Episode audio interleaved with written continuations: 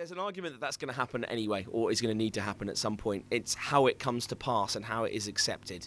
There's been attempts at it in the past that have been very badly handled, um, that have been more land grabs than attempts to unify the industry, and that's never going to get, you know, consensus. And, you, and if especially if the if it's out an out and out commercial attempt from the start, it's never going to work.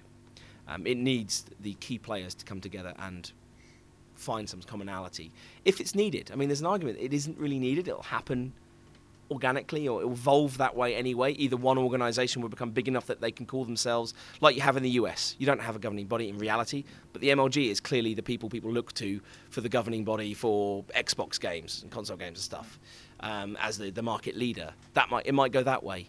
Um, we don't. Do we need an FA equivalent of for esports? There's an argument you do because you need players to have consequences if they don't behave. One tournament tolerates one behaviour, another doesn't.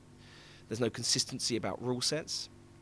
Um, there's been problems with how do you punish people for bringing an industry into disrepute if there's no there's no way of uh, you know any sort of infractions against them. There's nothing. Um, I think we're gonna we are talking uh, as a as a group with uh, with Ukie, um, the what used to be called ELSPA, the basically the trade body for the interactive industry, uh, about having an esports. There's an esports working group, and we're trying to see how we can do it. Will it work? Um, even if it's just as basic as a two or three page charter about this is how esports needs to be, we're all going to agree to work on this.